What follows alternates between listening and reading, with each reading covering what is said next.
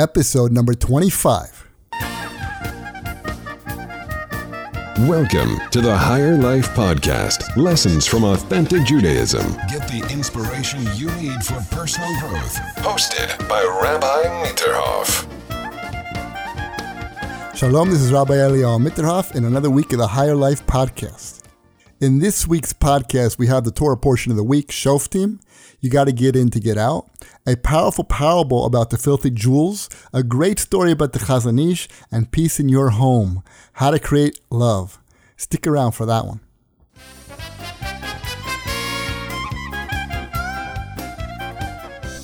So now we're in the month of Elul. We're going to be getting ready for Rosh Hashanah with Parshas Shoftim. What does Shoftim say? The first pasuk says like this: Judges and officers you shall appoint in all your cities. So you have judges, people who judge, and officers, people who like policemen. You shall appoint in all your cities, which Hashem your God gives to you. It says lecha, specifically to you, for your tribes, and they shall judge the people with righteous judgment the next pasuk says, "You shall not pervert judgment. You shall not take notice of someone's presence, and you shall not take a bribe. Why? For the bribe will blind the eyes of the wise and make the righteous words crooked." That's the first two verses in Shoftim. So everyone is bothered by the extra word in the verse. It says, "For you." Judges and officials you shall appoint for yourself. What do we need that for? Just say you will appoint judges and officials. You don't need to say for you. And we're also going to explain what it means in your gates. So Rav Miller from Gateshead wants to explain with the Midrash Rabbah. The Midrash Rabbah says like this Who are the judges and the officials? Our sages explained the official should be like a judge, that his deed should serve in place of the rod and the whip, so that the smiter should not himself require punishment. So we see from here that the officer should be like the judge.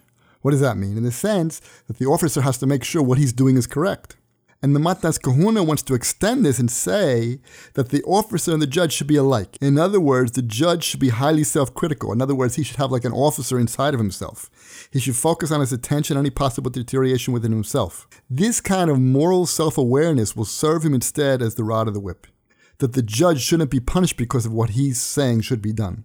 So you see, it works in both directions. The judge should be like the police, and the police should be like the judge. So all the Baalei Mussar want to say that lecha means for you, we have to apply this to ourselves. We have to have both an inner judge and an inner officer. We have to be like a judge that our decisions and our thinking should be straight and clear. And at the same time, we have to be like the policeman that's really guarding that purity. In other words, making sure that our motives are pure, that we're doing it for the right reason. Because it's only if the officer inside of ourselves makes sure that we have pure motives that our thinking will be clear. So we need both aspects clear thinking and a pure heart. And they work together. Because if one of them is off, we'll come to the wrong conclusions. We'll make the wrong decisions in life. Now, Rav Miller extends this and he talks about the same kind of idea in our relationship to God. And he uses the shofar as an example. We know we blow the shofar in Rosh Hashanah. We also blow the shofar when there's a war. And the shofar in many places is used to represent judgment and justice and din. And on the opposite hand, we know that the shofar, the blowing the shofar, brings rachamim, brings mercy. So if Miller says, how can this one thing, shofar, have two opposites? Make up your mind. Either it's judgment or it's mercy. How can it be both? So the answer is, is that judgment can turn into mercy as soon as we repent. In other words, if there is a judgment coming on us from the heaven, if we repent and we change our ways and come back, so it turns into mercy. On the other hand, if we don't repent and we don't do the right thing and we continue in the wrong way, that judgment will come out to be judgment. So the shofar has both aspects. This also plays into the idea of being both the judge and the officer in terms of our decisions of how we're going to live our lives.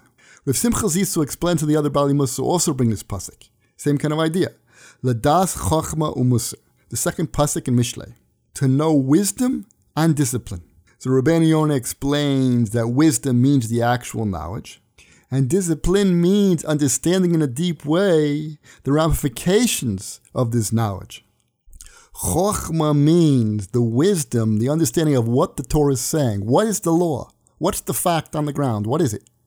And Musar means discipline, what's going to happen if I live by this law or do not live by the law? What are the ramifications of the law?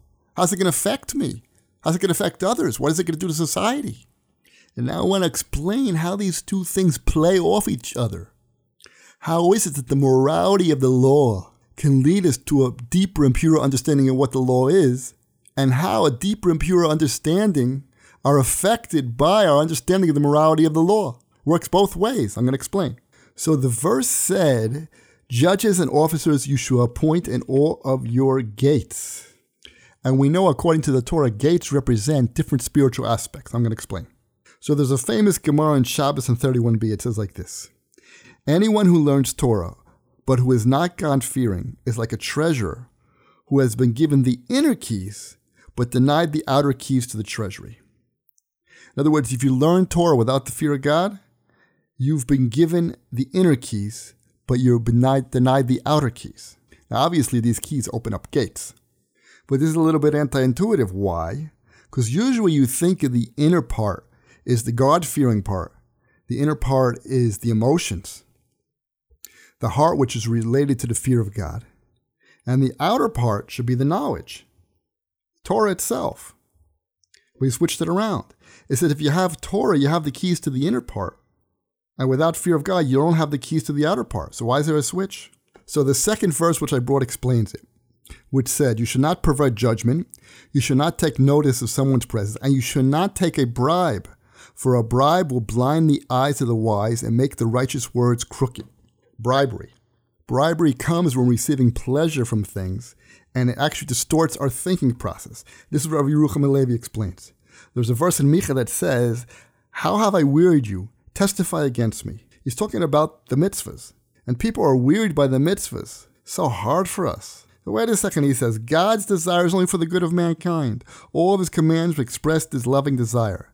So how is it possible that people feel wearied that God has to say to them, testify against me? The answer is we're blinded by our material longings and our desires. So what happens? All these taivas, these lusts, all the desires of the physical world, the materialism, starts to affect our perception of reality. In other words, from this perspective, it's the Torah that's in the inside and the fear of God that's on the outside. So if a person has lust and runs after this world, the physical world, what starts to happen is even though he's been given the key to the inner gate, which is the Torah, but he doesn't have pure Torah. Why? Because he's locked out from the outer gate, which is the fear of God. In other words, his emotion starts to affect his thinking process his thinking process will become cruel, will become crooked because of his desires. Doesn't mean he's not smart, which is what I want to explain. He could be a genius. He could have a pure, clear intellect, but he won't get to the inner essence of Torah, which is what I want to speak about now. Coming to Elul and Yom HaDin, we have to come with Torah, Das Torah, which means the Jewish mind, which is not pure intellect, and it's not pure emotions. It's the combination of both those things which leads to a synthesis, a gestalt, where two things make a third thing that's greater, which is the Torah itself, the real understanding of Torah, which is what the Pasuk in Mishlei was saying, das chokhmah umusar, to understand chokhmah, wisdom, and musar, and discipline. At that point, a person will start to have das Torah. Rav Elchanan Wasserman said like this, all of us have das Torah to a certain degree some perhaps 50%, others 15%, and the rest of the person's mind is not Das Torah, but perhaps a business mind, or his wife's or children's opinion, or some other type of understanding. Das Torah of 100% is only found among the Gedolei Torah, the great people of Torah, who have cast off the vanities of this world and are loyal to the Torah perspective. Whereas Das Torah is not an easy thing to get to, but Das Torah is the real relationship with Hashem. It's the real decision making mechanism that we want to reach. We want to get to all have Das Torah. We want to have Das Torah to make the right decisions in life, to relate to people in the right way, to do the right thing. We need Das Torah. But it's a very, very deep thing. I'm going to read to you what it says here in Shirei Das. He brings a Gemara in Moed Katan where it says, we just had in Daf Yomi, Anshe Shotzura. Rashi explained these are called wise men, the men of that are able to understand form the men that can comprehend form. He says like this That is because the prime greatness of man is the ability to understand and comprehend the form of wisdom. Men of form, thus, is referring to the ability to see form or concept, not just the ideas, not just the data. This is true not only in knowledge, but concerning faith. You got to get this. This is unbelievable. They are deeper and more profound, as well as clearer than those who do not grasp the concept or form in all matters. The faith of those who fail to grasp the concept are much more shallow, and their faith does not reside in their soul. He says in Hebrew, look what he says here. Ve'eno ma'izrachut benafsho.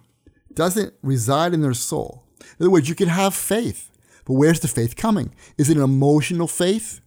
Is it an intellectual faith? Or is it a Das Torah faith? It's a faith that comes from the combination of clear thinking and purity of heart. That combination leads to a gestalt, a new level of faith. And he says this is because they can conceive form. In other words, they conceptualize it. The form, which is the soul of the Torah, simply cannot be conveyed adequately in merely words. It manifests itself through the entire being, expressed in the emotions the body, moments, and facial expressions. If you've ever met a Talmid Chacham, he's a different Bria, he's a different creation. In other words, he's using his intellect and he's using his heart and he's using them together to go to higher and higher levels where he gets to the level of Das Torah, the real Jewish mind, the being who's relating to God in the real way, not the way that most of the world, the majority of the world, the majority of the Jews are relating to God. Most of them are either on one side of the coin. They're very they're into emotionalism, and their faith and their beliefs and their system of decision making is based on emotions. Or you have nerds. Guys are totally intellectual, but where's their heart? Either of those things is not Das Torah. That's not what God, that's not what a Jew is supposed to look like. Unfortunately, nowadays it's so rare that people don't appreciate what Judaism is because they don't bump into these Talmid Chacham like they used to. One time I had a Rebbe say to me, he said, listen, Judaism is not the Boy Scouts. What do he mean by that? Not the Boy Scouts, not goody goody. That's what it means to be a Jew, which means emotionalism. I'm just doing it because it's the right thing to do. Everything is right. Goody two shoes. On the other hand, like I said, can't be a total nerd, purely intellectual. It has to be Das Torah. And this is the tshuva that we have to do before Rosh Hashanah. This is how we have to come close to God. If we're more emotional, we have to become more intellectual. If more intellectual, we have to become more emotional. We have to show up to God with shlemus, completeness, wholeness. And these are the gates that the Pasuk was talking about. The gate of the emotions or the gate of the intellect, but it has to be both. In other words, you have to be both a judge and an official and a policeman. A judge in terms of the intellect and a policeman in terms of the emotional aspect to make sure we're pure. It's das chokhmah umusr, to understand chokhmah, wisdom, and musr, discipline. The Ramban in Vayikra 19.2 explains that God forbid a person could be a manuva b'rishus Torah. He could be in doing all the halachas of the Torah, but be disgusting. He says there, what does it mean to be holy? Basically, it means you have to shomer yourself, guard yourself from not eat foods that are not kosher, sexual relationships that are not kosher. But a person could wind up being a glutton eating kosher food. Or it could wind up being with his wife every night, which is not acceptable. So without the shlemus, without the completeness of the understanding, he can wind up being a villain within the domain of the Torah. And we come on Rosh Hashanah before God, we want to come with shlemus, completeness. I want to end off with the Alter McKelm says in Chochmah v'Musar. He says an unbelievable thing. Look at this. You got to hear this. Why do we say in the Shemona Esrei, the daily prayers, Elokeinu, our God, Velakei Avosenu, and the God of our fathers? Why do we need both? Say our God or the God of the fathers. Why do you need both? It's a great kasha. So he says there's two kinds of people that believe in God. So there's one person who believes in God because he's just going in the footsteps of his fathers. So he has a strong faith, it's true. He has tradition for thousands of years, is what we did as Jews, and he's following along. And the other type of person is a person who is working from an intellectual perspective. He learns Torah, and he understands his faith. It makes sense. The Torah is so deep. How could it be that it's human? It must be godly. So he says the first one, he has a strength in a sense. You can't persuade him. He's going according to the faith of his fathers. He's Rosh Bakir. It's got his head to the wall, and you're not going to move that guy. But uh, the downside of that, he's just doing it out of a habit. And in a certain sense, he doesn't have any inherent personal meaning to him. On the other hand, the independent thinker, the guy who's thought it out, it's very personal to him. He has faith that's very personal, strong faith. But he's open for refutation because he's working on an intellectual level. People can refute him and knock him out. He can wind up going off the derech and leaving the Torah. Therefore, the Alter McKen wants to say you have to have both. You have to have our God and the God of our forefathers. That means that why a person should learn from tradition what is true, he should also investigate to understand what these truths are. This is the proper approach to faith. This is unbelievable. Our God, our God because we thought it out and it's really ours, and the God of our fathers because we're following it because it's a tradition. This is where our faith should come from. And this is Das Torah. We're not just talking about intellectual things, we're talking about living how we live, how we wake up in the morning, how we relate to people, how we do the mitzvahs. What are we doing with our lives? It's the faith in the sense that how do we relate to God? How do we relate to reality? It has to have both these aspects. And this is how we have to come before God on Rosh Hashanah as both a judge and an officer, with wisdom and musar and discipline, with Torah, understanding the halacha and the fear of God with the inner and the outer, with the intellect and the emotions. not just a Boy Scout and not a nerd. We have to come as a human being. We have to come with the whole as the whole person. And this is the tshuva. Whatever we're weak in, we have to work on. And this is what the verse is telling us for the month of Elul as a preparation for Rosh Hashanah.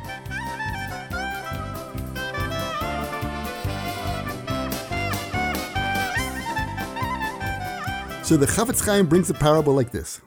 He says, in the morning prayers, we say like this. Every morning before Shema, we say, and unify our heart to love and revere thy name. In other words, let our heart be filled with one particular love, the love of God. To focus on one love, and that's the love of God. Generally, a man, he says, is filled with all kinds of loves and affection for his father, his mother, his wife, his children, the world, all kinds of things, to all kinds of desires, and it's all mingled up together. But really, a person should focus on his love of God and drop everything else. So he wants to bring a parable to explain that. So one time there was a rich man who wanted to go on a long journey, and he told this worker to please guard his property, but he said, There's this one room I really want you to guard very well. Keep your eye on that. And he left. So the worker got curious. He started to say, Hey, what's in that room? He looked for the keys. He went through the places. He found the keys and he sees inside there boxes. He sees a couple locked up trunks he wants to check out. Finds the keys for those, opens them up, and it's unbelievable. Inside is gold and jewels beautiful things. But as he looks at it, he starts to notice that there's dirt in, in the box and mud. And the jewels are all, half of them are all covered up with dirt and mud. Doesn't understand what's going on here. This guy he puts in the box with his jewels and his gold, mud. He himself tells me to guard this place with my life, and then he puts mud in the boxes with the jewels. I don't get it. So the Chafetz Chaim explains that when a man goes to heaven, he's judged on all the different limbs of his body what sin, what mitzvah he did with his hand, with his arm, with his leg, his foot. But the most important thing that he's judged is his heart. The heart is like the silver and the gold and the jewels. That's going to be judged. So, what does the heavenly court find in a man's heart? Dirt, mud, filth, together with the love of God. What a combino, what a combination. It's a jewel, it's true. He loves God, but he also loves his wife and his kids and his things. He also loves everything. So can you imagine the embarrassment that he has that he didn't love his wife and his kids and his and people l'shem shamayim for the right reasons, for his own personal reasons he loved them. And that's what we pray every morning. Let our singular, our deepest love be the love of God, and there should be no love, no other love. It's time for Great Stories About Great Rabbis. So I want to tell a couple stories about the Chazon Ish. We know that the Chazon Ish was famous for his medical knowledge but he never opened up a medical book. So how can that be? So they said day after day, people would come to his house and ask the Chazon Ish whether he should have surgery, not have surgery. His wife used to joke. He said, "When I married him, I thought he was one day he would become a rav. Now I see he's more like a physician." And Rev Isser Zalman Meltzer, the Gadol HaDor, said about him, his medical advice is on target 100% of the time. He was a medical whiz, and he knew all the doctors and their strengths and weaknesses of Eretz Yisrael. He said, Rev Greineman used to say the Chazon Ish would send one guy for a diagnostic, and the other, the same guy, he would send him to, for administration to a different doctor because he knew each doctor's strength. So one time he contradicted the opinion of a very prominent doctor. And at the physicians' conference, this doctor mentioned, I understand how these religious people, they're not listening to our advice, they're listening to the words of the rabbis over the knowledge of experts. It happened to be one of the doctors in the audience spoke to the Chazon Ish on that exact case. And it came out that that doctor brought out that the Chazon Ish was right and the doctor who was complaining was wrong. He used to map out. There's still they still have his papers on uh, surgical procedures for a complex heart operation.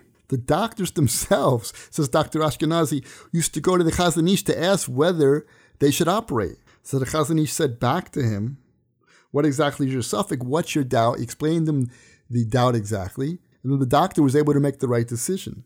But the doctor said, Take note of how the Chazon Ish summarized the various angles of the case in a few concise sentences.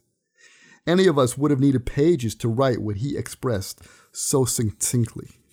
So the one time they asked Rav Diskin, how can it be that the Chazon Ish knows so much about medicine? So he quoted the Pirkei Avos. It says, "Whoever studies Torah lishma merits many things." Rav Diskin explained the Chazon Ish never read medical literature. He never read secular literature. He never entered a medical library. He never went into the laboratories. It was all God given. See, when a person totally applies himself to learning, God opens up the gates of wisdom. Learn to give, love, and communicate. This is Peace in Your Home. So I just want to say over a summary of Rav Nachman Dynamite's second chapter here. He is an expert in shalom bayis and peace in the home. One time a couple came to him, a father came to him. He says, I have no inner peace. I realize I can't stand my third son. How could I live with myself knowing that I don't love my own son? So he said to him, Just keep giving to him as much as you can. So for a while there, he started to give to him, and he started to see, wow, he came back a couple weeks later and spoke to the Rav. He says, you know what? I, I don't love him completely, but it's not like I can't stand him before I couldn't stand him. So he said, very good. So what happened? Happens to be a couple weeks later, that same child, they found out had leukemia. Then he spent months and months with the child, helping the child with drugs and treatments. In the end, the child recovered. And today, the person says, I have such a special love for that child. So the Rav said, he said to the father, that's called the blessing and the curse. So how does this work? How do you get true love? Where does love come from? What's true love and what's false love? Somehow, when it comes to their kids, usually most people don't say, I don't really love my child. But when it comes to their wife they, or their husband, they say, I don't really love them. The answer is that most people give to their children what they may not give to their spouse. We know that Rev Dessler says that love is a direct result of giving. Even if a person would paint the picture and work on it for months, if he had to give it away or sell it, he would feel bad because he invested in it. He said the secular view of falling of it is totally false. It's really just self love. As you see, after three or four or six months or a year of marriage, things start to thin out. It's only if the couple actually give to each other that the love continues and builds. One time, one of the rabbis asked one of the students was eating fish. So he says, Do you love fish? Yeah, he says, Yeah, I love fish. So he says, Why don't you build him an aquarium, give him food and drink? He says, No, you don't love fish. You love yourself, and the fish tastes delicious. So some people might say, So what's the difference? I love myself. I love the fish. I love my wife. I love myself. The answer, the ikr is there. The essential thing is that love is there. The answer is if it's just self love, in the end, a new love will come which will destroy the old love. I want to explain. So he has a story. He said one time a chassan's good friend said he wanted to tell the wife what to make his best friend, his roommate, for dinner. You know what? Make him schnitzel and tomato sauce. He loves it. It was true. So she made it for him and he was all happy. And then she made it for him again. And then she made it for him again. And then she made it for him again. and then she made it for him again. At a certain point, he says, Listen, I don't want schnitzel and tomato sauce anymore. So what happened? He loved schnitzel and tomato sauce. The answer is it doesn't help. You have to constantly renew. If, if it's self love, it has to be constantly renewed. The, t- the nature of man, he wants chedushim, he wants new things. So now he wants to eat something different hot dogs, I don't know what. So he says the same thing with people. Even when a first couple, when they're in love and they first get married, so he says sometimes they start walking arm in arm, then they go hand in hand, then they go finger in finger, then they go head to head. So, how do you keep the love going for 70 years? How do you do that?